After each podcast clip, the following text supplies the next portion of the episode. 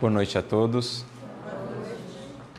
Que a paz de Jesus, nosso querido e divino amigo, nos abençoe a todos.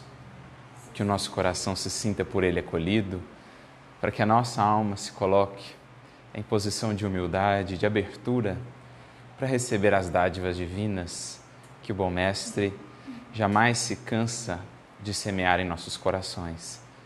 Para que aproveitando essa oportunidade que temos de juntos, como irmãos em aprendizado aqui, refletirmos sobre as lições inesquecíveis de Jesus à luz da doutrina espírita, que nós possamos sair daqui mais dispostos, mais inspirados, aproveitando também essa época do ano por si mesma já reflexiva, para renovar os nossos votos de melhoria, para repensar os caminhos que temos trilhado e para divisar horizontes mais belos e mais vastos a partir dessas lentes que o Evangelho nos proporciona. Esse é o intuito que aqui nos reúne, que o Cristo, então, possa nos abençoar a todos nesta noite. E para iniciar as nossas reflexões, recorremos a uma história, a um relato que nos é trazido pelo Espírito Neio Lúcio e que está registrado em um livro do qual gostamos muito, justamente porque nos apresenta esse Jesus na intimidade.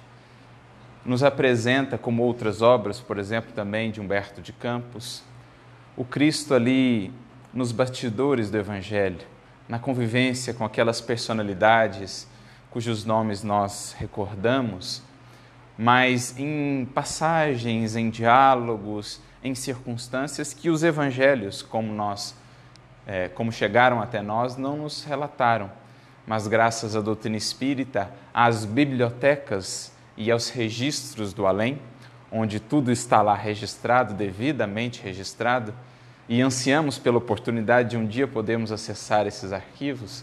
Mas, enfim, algumas dessas passagens, alguns desses relatos já nos foram trazidos. O livro a que me refiro é o livro Jesus no Lar que, como outros livros de Humberto de Campos, Bonova, Cartas e Crônicas e outros, em que Humberto vai trazer esses relatos dos bastidores, nesse Neio Lúcio vai trazer também algumas passagens e reflexões muito interessantes. E a que nos interessa hoje está no capítulo 22 da obra, quando Neio Lúcio nos conta que estavam ali alguns corações próximos a Jesus, é, alguns corações que estavam realmente vinculados desde o primeiro momento com a obra do Evangelho, e conversavam entre eles sobre aquelas capacidades, aquelas habilidades de Jesus, por exemplo, na cura dos cegos, na cura dos loucos, entre aspas. Aquelas habilidades, aquelas faculdades de Jesus, por exemplo, na interação com os chamados endemoniados, né? com os espíritos, na linguagem do Evangelho, chamados espíritos impuros, que na verdade são espíritos ainda né? no processo de ignorância, ainda no processo de revolta, mas ficavam eles admirados com todas aquelas capacidades de Jesus. Imaginemos, não é para pouco, o que esses homens e mulheres simples daquele século, né, muitos deles iletrados, sem qualquer cultura ou cabedal cultural do mundo, podiam eles contemplar realmente coisas que passavam aos seus olhos por maravilhosas, por milagres mesmo, quando sabemos, de fato, não eram milagres no sentido estrito do termo, no sentido ao qual nós geralmente pensamos. Eram sim capacidades prodigiosas, mas todas elas harmonizadas com a lei divina. Todas elas resultado de um processo bilionário, digamos assim, de anos, né, multi, multi, multi, multimilenário, em que o Cristo, Espírito para nós espíritas, Espírito puro, já tendo desenvolvido todas as suas potencialidades, ele apresentava, portanto, aquelas capacidades que pareciam efetivamente prodigiosas. Mas então, conversando sobre aquilo, em determinado momento, Isabel, a mãe dos conhecidos é, apóstolos de Jesus, né, Tiago e João, Tiago maior e João, aquele que foi conhecido como evangelista, dois dos discípulos mais novos de Jesus, se não os mais novos, especialmente João, que a época do chamado de Jesus era bem jovem, então Isabel volta-se a Jesus e pergunta a ele, né, naquela quase que ingenuidade: Senhor, diante dessas habilidades, diante dessas capacidades, você não teria assim uma espécie de talismã de algo que nos pudesse favorecer, de algo que pudesse né, ampliar assim as nossas capacidades, os nossos poderes. É muito do nosso espírito humano essa tentativa de burlar né, os caminhos e os processos da vida, de encontrar os atalhos, aqueles jeitinhos, aqueles favores que nos eximam daquilo que é efetivamente o mais importante no processo da evolução. A vivência da experiência, o passar pelo processo, o cultivo da paciência e da perseverança, que são qualidades fundamentais para tudo que venhamos a desenvolver na vida. O próprio Mestre no Evangelho de Lucas nos dirá: pela vossa paciência, ou em algumas traduções, pela vossa perseverança, a mesma palavra grega, hipomone, ganhareis as vossas almas, como a realçar para nós a importância em tudo na vida da paciência aliada à perseverança, porque só assim se constrói efetivamente algo definitivo e duradouro. Mas muitas vezes em nossos caminhos, muitas vezes em nossa relação com o Divino Pai, nós estamos nessa postura de Isabel, muitas vezes na nossa relação com Jesus, de buscar certos favores, certas isenções de processos desafiadores, de lutas, que são em si mesmos o auxílio divino manifestado em nossa vida, que muitas vezes buscamos afastar em busca de, de facilidades, perdendo a oportunidade de tudo aquilo que aquela experiência, às vezes de alguns anos, às vezes de uma encarnação inteira, tem a nos dar. Então nós tentamos fugir aos desígnios do alto, às propostas da vida e caímos nos velhos labirintos que temos trilhado secularmente, das decepções, das desilusões. Por quê? Porque não buscamos ou não temos buscado em nosso coração a coragem do novo, a coragem de fazer diferente. Fazer o mesmo que temos fazido ao longo dos séculos é encontrar os mesmos resultados que temos encontrado. Mas com o Cristo, a vida nos pede coragem. Já dizia Guimarães Rosa, a vida é assim mesmo, esquenta, esfria, aperta e daí afrouxa, sossegue, depois desinquieta. O que ela quer da gente é coragem, a coragem de fazer diferente, a coragem de tomar caminhos novos, a coragem de sair da zona de conforto e de viver a experiência que o alto nos propõe por mais difícil que se nos pareça, com a certeza que nasce justamente dessa coragem de que o alto a ninguém desampara, que os recursos jamais faltam a quem quer que se oriente pelo bem e pelo amor. No fundo, essa é a definição de coragem. Né? Se pegarmos do latim, coragem é a junção de duas palavras, coração e ação, ou agir, o verbo agir no latim. Coragem, portanto, é agir com amor. Quem age com amor é corajoso, porque busca caminhos incomuns, porque encontra caminhos onde a razão já não mais os encontrou, onde as limitações da visão materialista do mundo não os vê. Deus tem caminhos onde o mundo não os enxerga. Só os vê quem age com coragem, a coragem do amor, a coragem de amar sem nada esperar. Então, é essa a primeira reflexão que já podemos tirar, né? A partir dessa pergunta de Isabel, querendo de certo modo bular os recursos e a dinâmica da lei, cabe a cada um de nós meditar se de fato temos buscado com Jesus atender àquilo que a vida nos propõe, embora não pareça num primeiro momento o que julgávamos melhor para nós, e geralmente o que julgamos melhor para nós não o é. Nós temos buscado realmente atender esses desígnios divinos ou ainda estamos naquela relação de buscar com Jesus facilidades, isenções de lutas, que são o fermento, que são o cadinho onde de fato nós vamos progredindo. Mas é então que Jesus, e é interessante o detalhe, né? Neio Lúcio diz que Jesus volta o seu olhar para ela então, esse olhar profundo, penetrante, e diz a ela risonho. Né? A gente fica a imaginar Jesus naquele olhar assim risonho, né? naquele olhar amoroso, voltando-se para Isabel diante daquela pergunta quase que ingênua e respondendo assim: Realmente, eu conheço um talismã de maravilhoso poder. Usando-lhe os, os milagrosos recursos, é possível iniciar a aquisição de todos os dons de nosso Pai. Então, imaginemos o olhinho de Isabel e dos que ouviam, na medida em que Jesus vai descortinando os poderes desse talismã. Então, ele é tão milagroso, os seus recursos, que por meio dele a gente pode iniciar a aquisição de todos os dons de nosso Pai.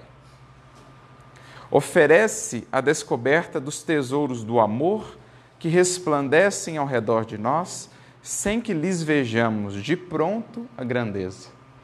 Ou seja, esse talismã ele vai ajudando a gente a perceber essa presença do amor que está ao nosso lado, ao nosso redor, muitas vezes oculta ao nosso olhar imediatista, ao nosso olhar limitado, obscurecido pelas nossas paixões. Descortina o entendimento, onde a desarmonia castiga os corações.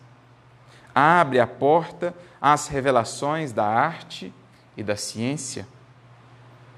Estende possibilidades de luminosa comunhão com as fontes divinas da vida. Convida à bênção da meditação nas coisas sagradas. Reata relações de companheiros em discordância. Descerra passagens de luz aos espíritos que se demoram nas sombras. Permite abençoadas sementeiras de alegria. Reveste-se de mil oportunidades de paz com todos. Indica vasta rede de trilhos para o trabalho salutar. Revela mil modos de enriquecer a vida que vivemos. Facilita o acesso da alma ao pensamento dos grandes mestres e dá comunicações com os mananciais celestes da intuição. Então imaginemos como estavam os interlocutores de Jesus diante dessa revelação. Que talismã poderoso, que recursos gigantescos esse elemento ainda oculto sobre o qual Jesus falava possuíam. E então, querendo ainda frisar né, a grandiosidade desse talismã, Jesus faz uma pergunta retórica: o que mais? Sem esse talismã divino, acrescenta o Mestre, é impossível começar qualquer obra de luz e de paz na terra. Não resistindo mais à inquietude e à ansiedade, é então que Isabel e certamente os outros voltam-se a ele e dizem: Mas, Senhor, qual é então esse talismã? Onde poderemos encontrá-lo, recurso assim tão precioso? E é então que Jesus nos traz a reflexão para o elemento central da nossa conversa nessa noite. Jesus diz a ela, aos ouvintes e a todos nós: esse talismã, Isabel, é patrimônio comum a todos. É a hora que estamos atravessando. Porque todas todos os recursos, né? toda a glória no mundo, como toda a decadência, toda a vitória, como toda a ruína, não se efetuaram no mundo sem o concurso de um dia. Por isso, diz o Mestre, cada minuto de nossa alma reveste-se ou permanece repleto ou marcado por um prodigioso valor oculto quando soubermos aplicá-lo no bem. Esse talismã divino, Isabel, que nos cabe a todos aproveitar, é o talismã do tempo. É o talismã do tempo, da hora, do minuto, que, quando consagrado ao infinito bem, resulta sempre para a alma na colheita dos mais preciosos dons. Então, aproveitando a circunstância nessa época do ano em que se renovam, digamos assim, para nós as oportunidades do tempo, naturalmente que é uma convenção humana, né? a ideia do ano e da transposição do ano, mas ainda assim tem a sua utilidade para nós que vivemos aqui na matéria, em sua transitoriedade, temos esses momentos ou esses marcos, esses ciclos de reflexão sobre o tempo e o seu valor, quando, por exemplo, encerramos um ano para começar o outro é algo sempre muito importante para que possamos nos voltar para esse tesouro, para esse talismã divino e redimensionar ou reanalisar como tem sido a nossa relação com Ele. Não só em mais larga escala, quando pensamos num tempo, com tudo que nos permite realizar, quando nós pensamos num ano, melhor dizendo, em tudo que nos permite realizar, mas também nas pequenas escalas, né? nos pequenos recursos desse patrimônio precioso, como tem sido por nós valorizada a hora, ou o tesouro de uma hora, o tesouro de um minuto. É essa a reflexão, portanto, que gostaríamos aqui de fazer, inspirados nesse convite de Jesus, a repensar como que a partir desse recurso que o alto nos oferece e que, se bem soubermos aplicá-lo, estamos já munidos de tudo o que precisamos para a conquista dos verdadeiros tesouros do nosso espírito, os valores, as virtudes, o conhecimento e a sabedoria. Para que a gente possa pensar como que tudo, na verdade, no transcurso dos séculos e dos milênios, é algo que começou lá atrás e que ecoa por isso mesmo eternidade afora, com às vezes alguns minutos dedicados a determinado pensamento, a determinada atitude, a determinada leitura, para o bem e para o mal. Tudo um dia começou com o primeiro minuto investido naquela coisa.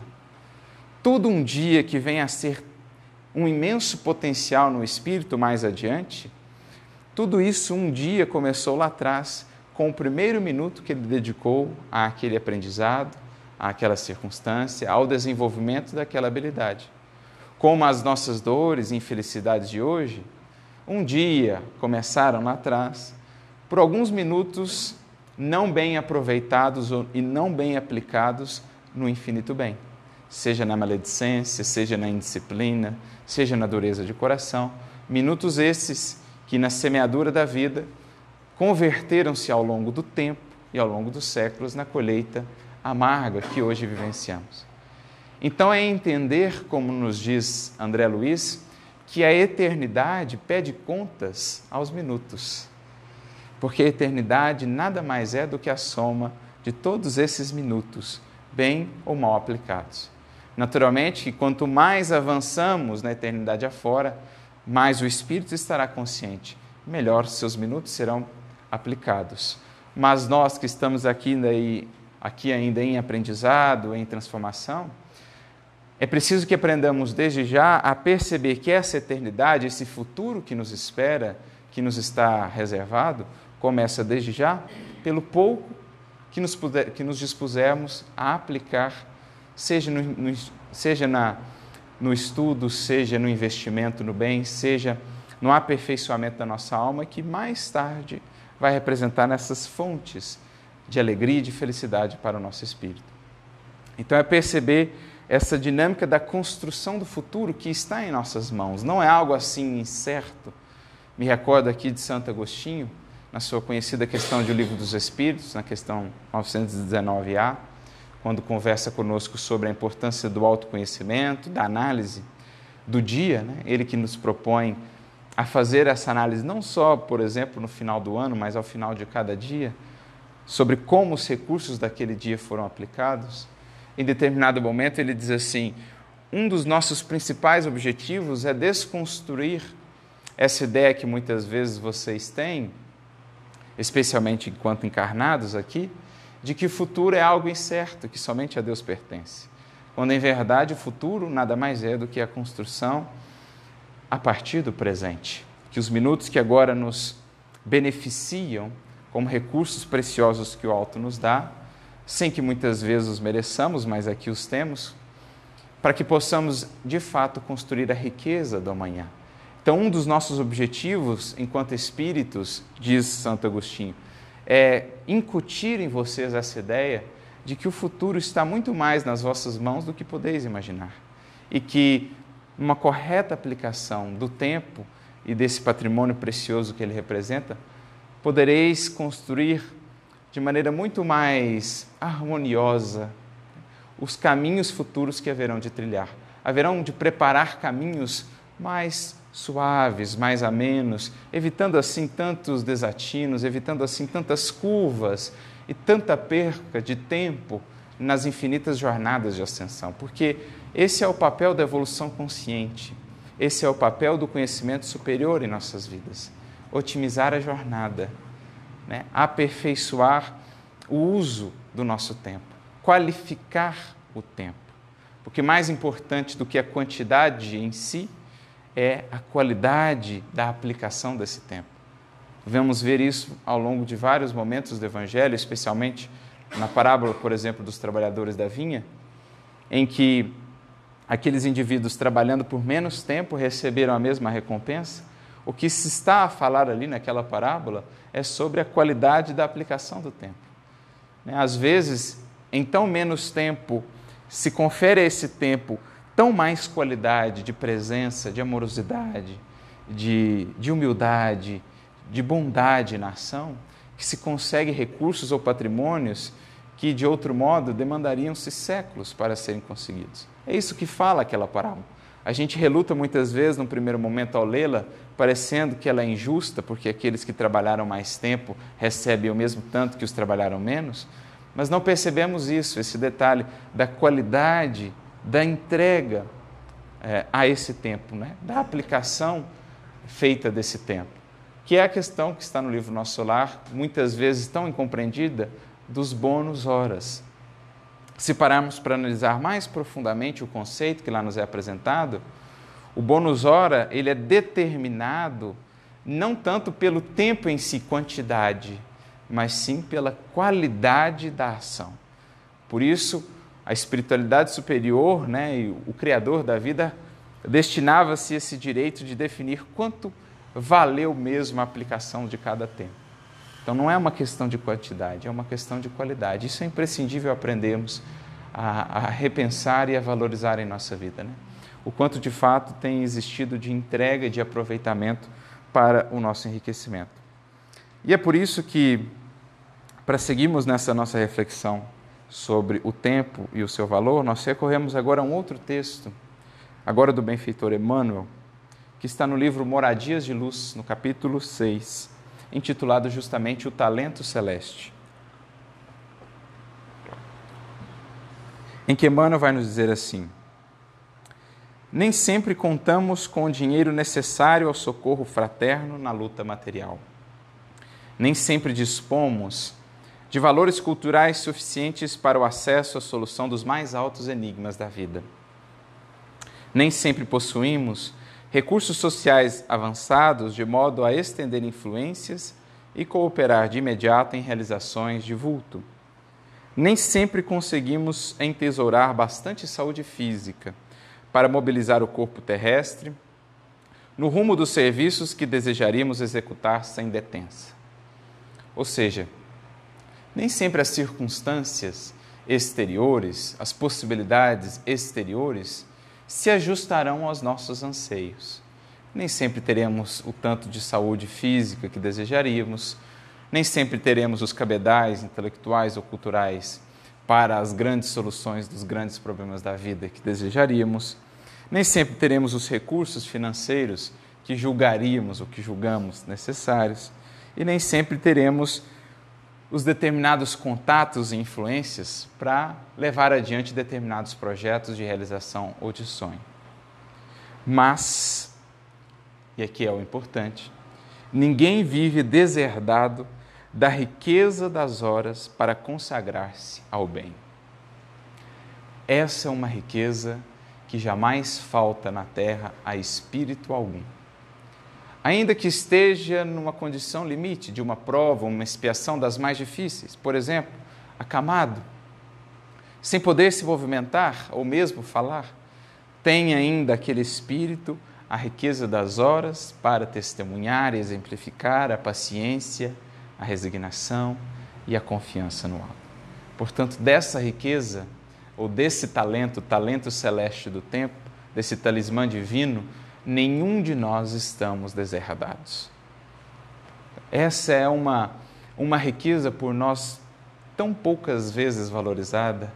Estamos desperdiçando essa riqueza em busca de tantas outras, de tantas outras facilidades e aparentes necessidades exteriores, quando desperdiçamos justamente aquela mais preciosa, a do tempo, que nos permite consagrarmos ao bem que nos permite aperfeiçoarmos a nós mesmos, a maior de todas as obras, para sermos instrumentos melhores e mais adequados ao alto, na devida aplicação do tempo para o bem.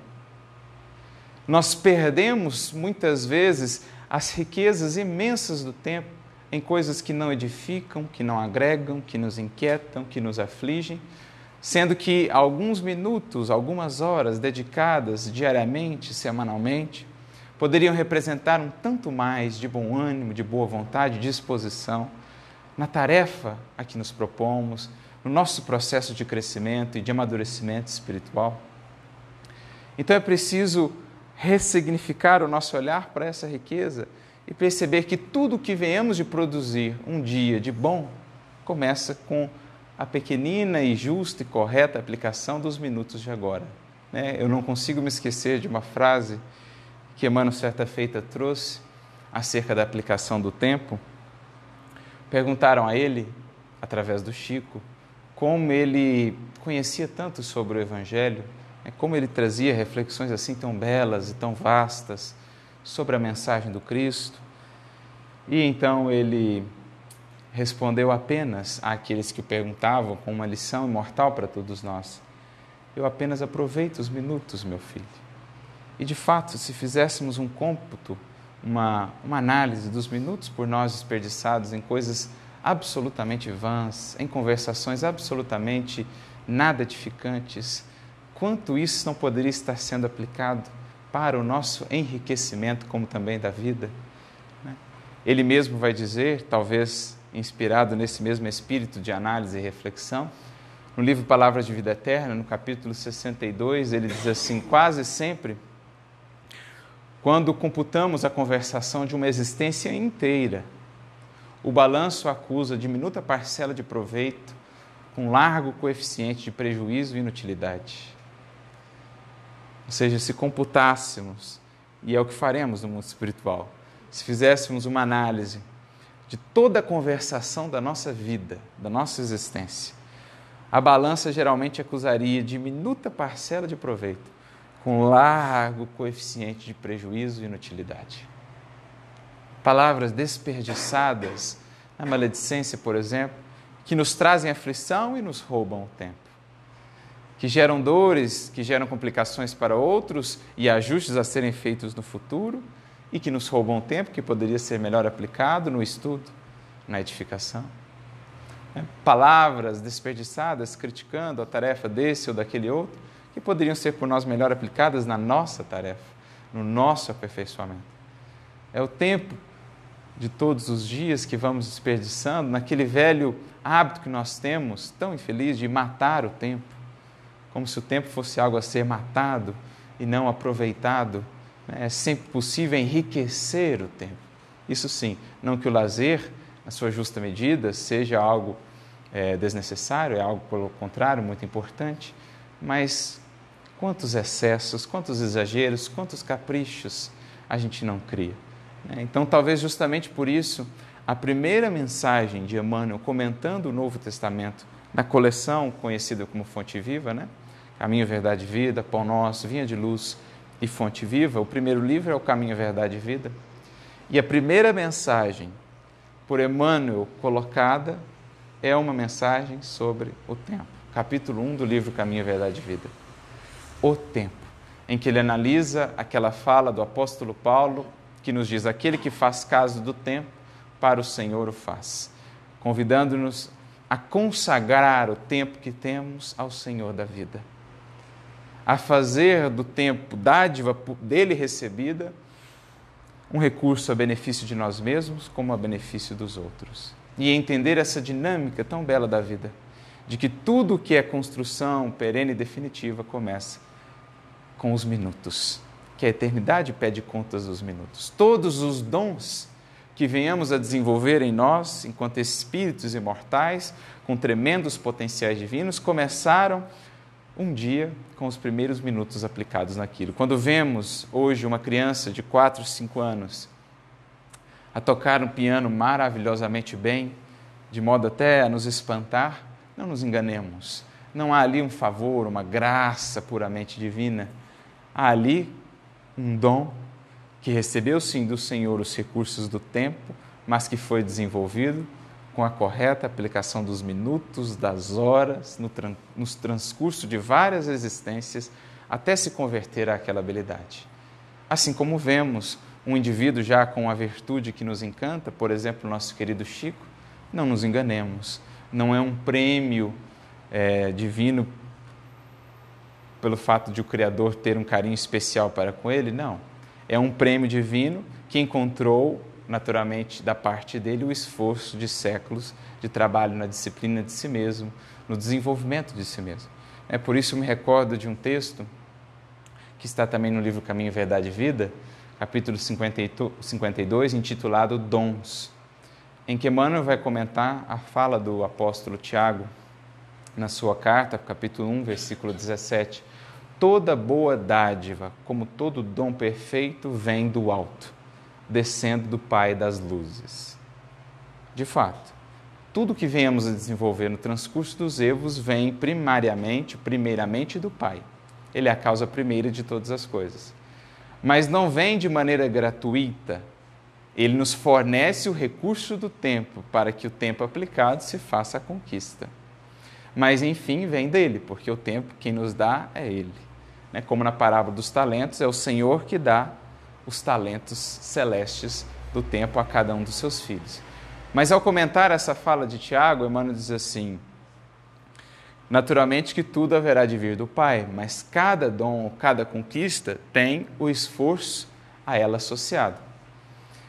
E ele então diz: Queres o dom de curar? Começa amando os enfermos, interessando-se pelas suas dores, pelos seus sofrimentos. Queres o dom de ensinar? começa aproximando-se daqueles que ministram o conhecimento elevado, o conhecimento superior. Queres o dom da virtude? Disciplina-te. Queres o dom da correta fala, da fala correta? Aprende a calar no momento oportuno. Queres aproximar-se do Cristo, né? penetrar os seus círculos sagrados, da sua influência mais direta? Aproxima-se dele pelas palavras, e pelas ações, pelas atitudes. Como nos mostrar que cada dom, cada conquista para o espírito na jornada imortal tem a determinada tem um determinado início né, com a determinada aplicação dos minutos. Aquele que anseia curar o apostolado da cura, da medicina, começou um dia lá atrás interessando-se pelo enfermo, pelos enfermos, pelas suas condições, pelas suas necessidades Aquele que hoje é reconhecido como um grande instrutor começou-se lá atrás pelo alfabeto, instruindo-se, buscando aproximar daquele, aproximar-se daqueles que são referenciais na instrução. Aquele que hoje é para nós um modelo de virtude começou lá atrás com as pequenas disciplinas do dia a dia. Né? A disciplina que começa geralmente pela boca, no comer e no falar. A disciplina começa por aí, nas pequenas disciplinas do dia a dia, na relação com o nosso corpo, na relação com o verbo, com a fala, para que depois seja a disciplina forte o suficiente para disciplinar as nossas emoções, os nossos sentimentos. Como falar em mudança, mudanças tão profundas como a do nosso coração e do que aqui vai indo, dos sentimentos que temos nutrido, como falar de mudanças tão íntimas e que demandam tanto de nós, sem falarmos antes das menores disciplinas, aquelas que dizem respeito à pontualidade, aquelas que dizem respeito ao sono, aquelas que dizem respeito ao estudo, aquelas que dizem respeito ao, ao falar, ao comer. Não são disciplinas elementares, aparentemente insignificantes, mas que são, no transcurso do tempo, a fonte da grande disciplina consolidadora da virtude. Então, assim são os dons em nossa vida.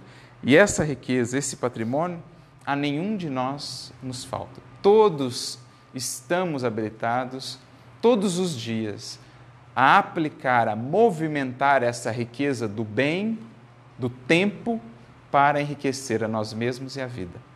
Eu me recordo do Livro dos Espíritos, a questão 643, Kardec pergunta aos espíritos, né? Ele está falando ali sobre o bem, sobre a aplicação do bem. A questão anterior, a 642, é aquela que ele fala sobre o bem no limite das nossas forças.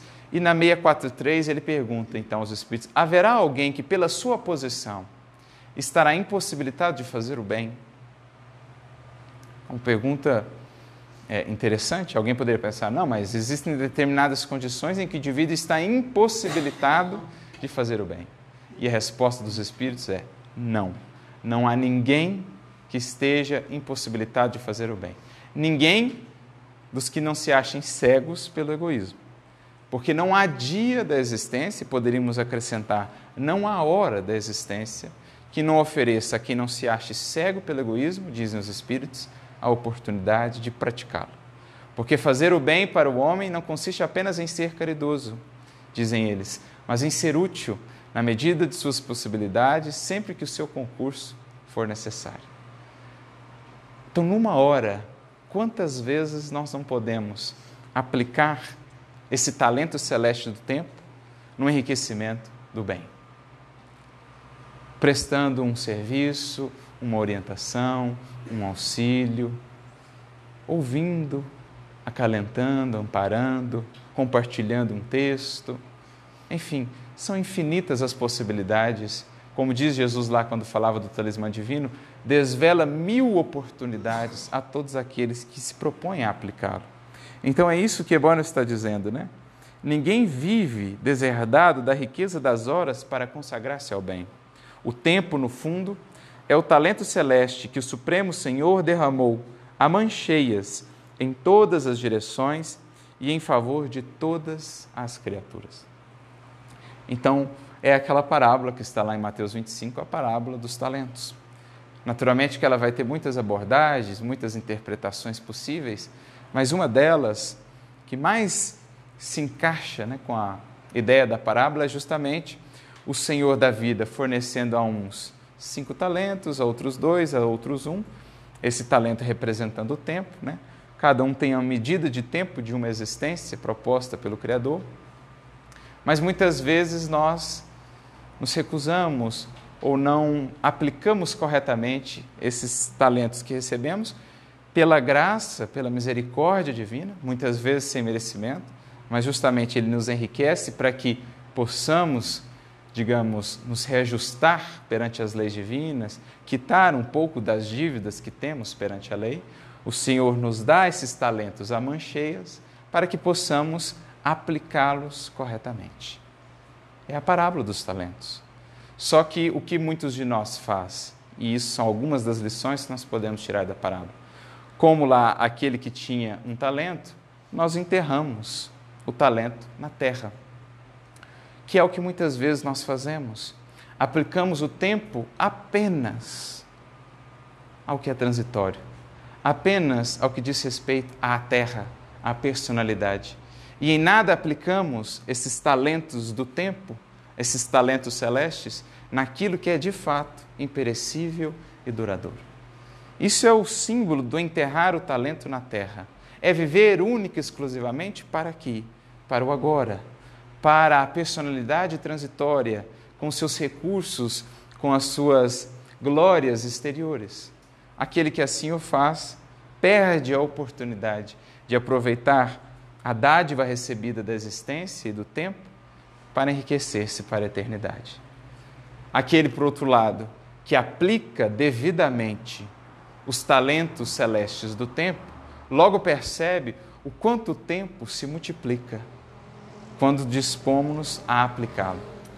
A alma que se disciplina, a alma que se volta com todo o seu coração ao bem, ao exercício da sua transformação, vai percebendo que tem muito mais tempo do que imaginava ter e que as oportunidades e os recursos para se enriquecer do verdadeiro tesouro da vida são muito maiores, muito mais vastos do que ela imaginava.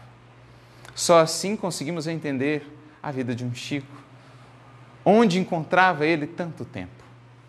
Porque aplicando devidamente os talentos recebidos, eles multiplicavam-se em suas mãos. E é isso que espera o Senhor da vida dos talentos a nós conferidos, que eles se multipliquem em nossa vida e que se façam de fato riqueza na eternidade. Essa é outra lição imprescindível. Quando a gente vai se disciplinando, quando a gente vai realmente ajustando a nossa vida, investindo nos minutos, a gente vai vendo que dá muito bem para conciliar vida profissional com vida familiar, com o serviço. que não há justificativas para nos afastarmos disso ou daquilo outro, de deixarmos isso ou aquilo outro fora do nosso radar de ação e de realização.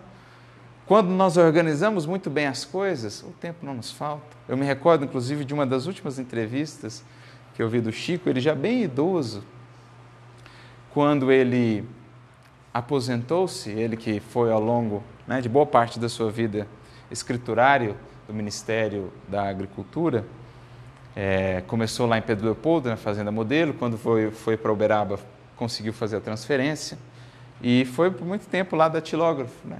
E tinha o trabalhozinho dele todos os dias, se não me engano, de 7 às 17, ou de 8 às 17. E quando ele se aposenta, Emmanuel aparece para ele e ele pensando né, já em todas as obras psicografadas, mesmo com todas aquelas demandas, a, as visitas que já eram muitas, né, o atendimento ao público, que às vezes ia até altas horas da noite, três horas, quatro horas da madrugada terminava, a psicografia, a, a, o trabalho em si que demandava dele, né? e ele contando então que ele chegava da, do trabalho, comia alguma coisinha, tomava um banho e entrava para o quarto por volta de cinco e meia, seis horas, psicografava até mais ou menos meia-noite, uma da manhã, e depois ia datilografar tudo que foi psicografado ainda naquele dia, para já ter o registro. Né? E ele então conta que quando ele terminou as obras, quando ele se aposentou, Emmanuel então apareceu para ele e disse: Eu não disse que era possível manter ao mesmo tempo o trabalho mediúnico como o trabalho no mundo, que bastava a disciplina. Então são exemplos assim que nos encantam e que nos demonstram de maneira inegável como quando nos ajustamos, quando realmente há em nosso coração boa vontade, é possível tudo conciliar, dar um pouco mais de nós à causa do bem, seja onde for, na doutrina espírita, em algum trabalho, como for, dar o tempo devido à família, à convivência familiar, que é o nosso primeiro núcleo de trabalho e redenção, dar o devido tempo ao estudo, que é para a nossa alma necessidade tão imprescindível como qualquer alimentação para o nosso corpo.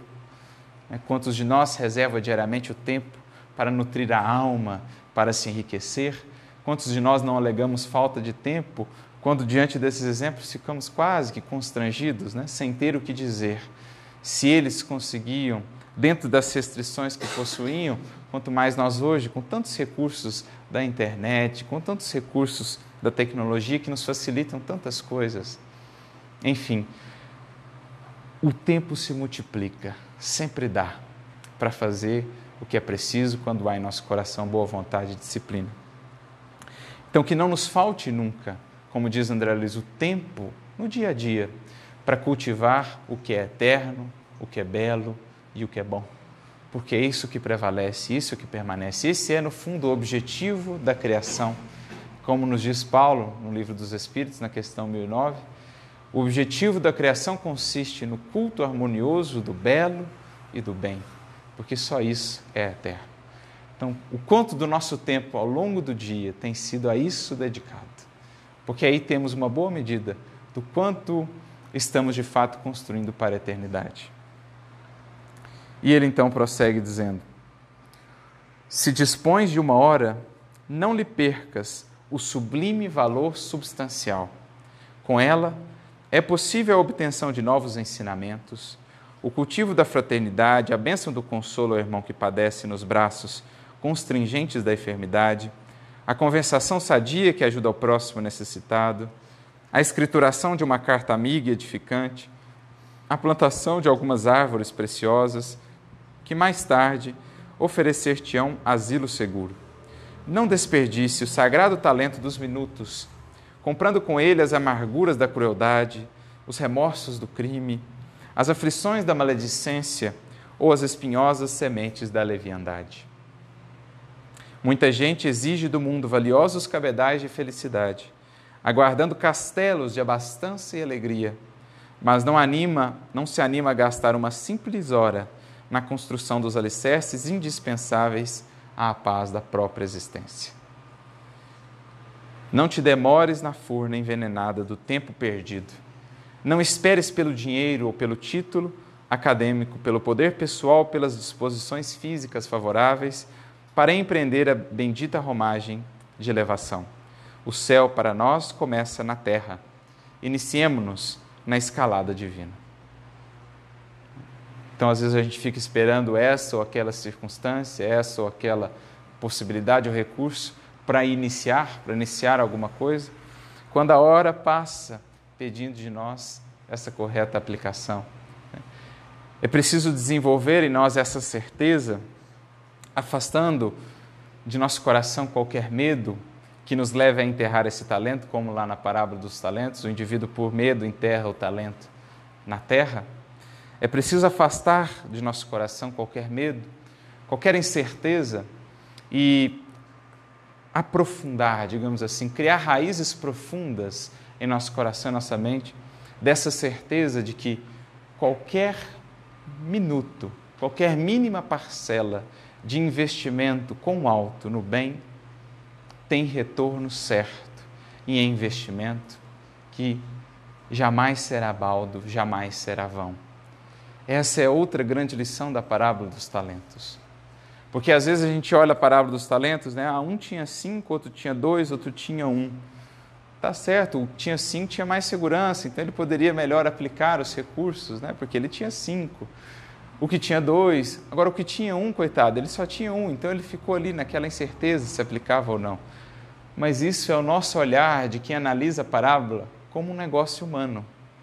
Os negócios humanos, os investimentos humanos é que são, digamos assim, suscetíveis de darem certo ou não, que são falíveis ou não, que podem dar certo ou não. Agora nós precisamos fixar em nós a certeza de que nenhum minuto investido no bem é investimento incerto. É investimento que não dará retorno. Essa é a grande lição da parábola dos talentos. Quem investe qualquer tempo que seja, quanto mais melhor, com o Cristo, colherá ao centro. Duplicado, triplicado, dez vezes, cem vezes, como nos diz a parábola também do semeador. Quem investe na luz já tem garantido os patrimônios da eternidade o retorno multiplicado né, em juros assim que nós, no âmbito humano, não conseguimos descrever ou definir. O bem que fazemos em algum lugar ou em qualquer parte, diz Emmanuel, será o nosso advogado amanhã, em qualquer circunstância. Então, nós não sabemos efetivamente o valor, o quanto haverá de retorno de uma semente plantada no bem, mas nós sabemos que esse retorno é certo e é muito, infinitamente maior do que possamos esperar. Então é isso aqui que Emmanuel está dizendo. O céu para nós começa na terra. Que a gente possa diminuir cada vez mais as exigências para ir a esse trabalho. Né? Ah, não, depois que eu terminar isso, ah, não, depois que eu tiver esse recurso, ah, não, depois que eu conseguir esse título, e o tempo vai passando, e o tempo vai passando, e a gente achando que está investindo na eternidade, quando muitas vezes são puros caprichos humanos, né? são puros ornamentos da personalidade que daqui a pouco o túmulo vai consumir, que a gente julga necessidades essenciais para a vida e as horas transcorrendo. Para chegarmos lá ao final, lembrando aquela parábola de Jesus, que está no Evangelho de Lucas, aquele homem que ajuntou muitas coisas, né? A sua, os seus campos haviam produzido muito. E ele então pensou: o que farei? Vou aumentar os meus celeiros para guardar mais e mais coisas e poder plantar ainda mais. E então dizer à minha alma: goza, alma, porque agora você tem o suficiente, agora você tem mais do que o suficiente. E então uma voz que ecoa ao longo dos séculos e que alcança todos nós no sentido de alertarmos, essa voz diz a ele: Esta noite pedirão a tua alma. E o que tens ajuntado, para quem será? Que qualquer um de nós pode se aplicar a essa parábola. Nós, enquanto espíritos, precisamos aprender a conviver com essa consciência de que esta noite o Senhor pode pedir a nossa alma. E que louvado seja se assim for. Agora, o que temos ajuntado, a quem será? Quantos não constroem castelos, impérios no mundo, para depois amargarem no mundo espiritual a aflição de verem os seus em disputas tremendas por um legado que não é o mais importante e imprescindível. Ao passo que outros, no suor do rosto, da simplicidade, do trabalho correto no dever e do tempo bem aplicado dia a dia, constroem legados que não podem ser tocados pelo mundo, mas que por isso mesmo enriquecem a vida dos seus de uma maneira que recurso material no mundo poderá fazer. O que temos ajuntado? Né? Para a terra ou para o céu? Por isso, Emmanuel conclui: uma frase de compreensão, um sorriso afetuoso, uma prece ou um pensamento de auxílio podem ser os primeiros passos na direção do paraíso que intentamos atingir. Não nos esqueçamos do dia que passa porque neste minuto mesmo brilha o nosso sublime momento de começar a gloriosa ascensão.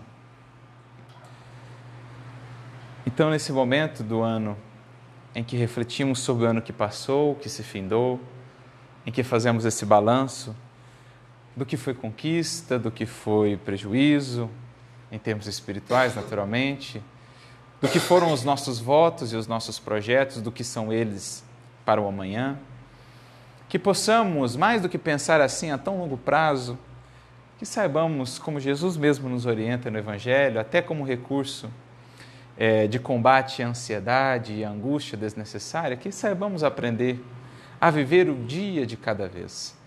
Aprender a fazer naquele dia o que o dever e a consciência me impõem.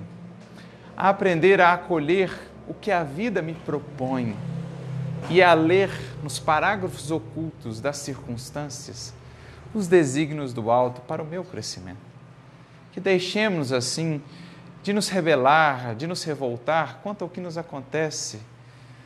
Que estejamos mais humildes e mais dispostos a aprender com a vida, naquilo que ela nos ensina, na maneira como ela nos conduz.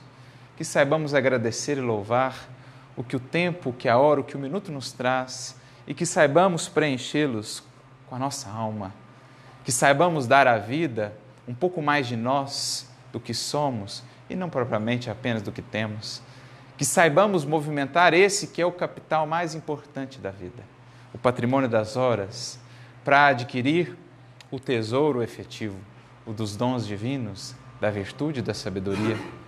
Que saibamos, com esse capital, enriquecer outras vidas ao nosso redor. Vidas que não têm encontrado ainda essa motivação maior, esse sentido maior para a existência. E que têm enterrado talentos na terra, dos interesses inferiores, da preguiça, do desânimo, do abatimento, que possamos nós, investindo o tesouro do nosso tempo, dos minutos, também ampará-los a perceber que esse tesouro também não lhes falta. Que saibamos esperar menos, exigir menos e investir mais.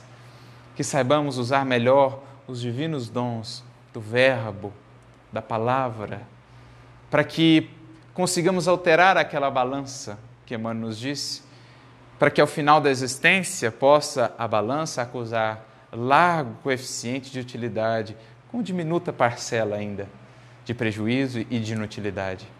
E que saibamos valorizar o dia que o Senhor nos confere, aplicando-o segundo os desígnios do alto para o nosso agradecimento. Que o ano que se aproxima seja por isso mesmo abençoado e profícuo para todos nós.